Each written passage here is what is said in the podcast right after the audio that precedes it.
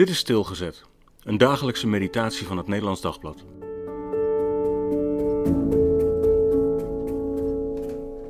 Ideaal. Psalm 26, vers 4. Met bedriegers zit ik niet aan, met huigelaars ga ik niet om.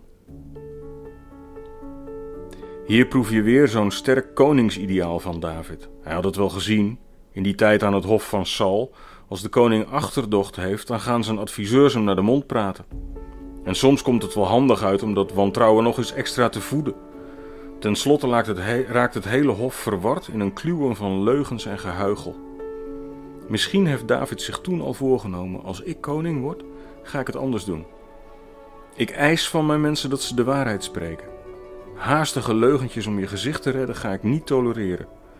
Wie als bedrieger door de mand valt, stuur ik weg, ook al zou ik er zelf nadeel van ondervinden.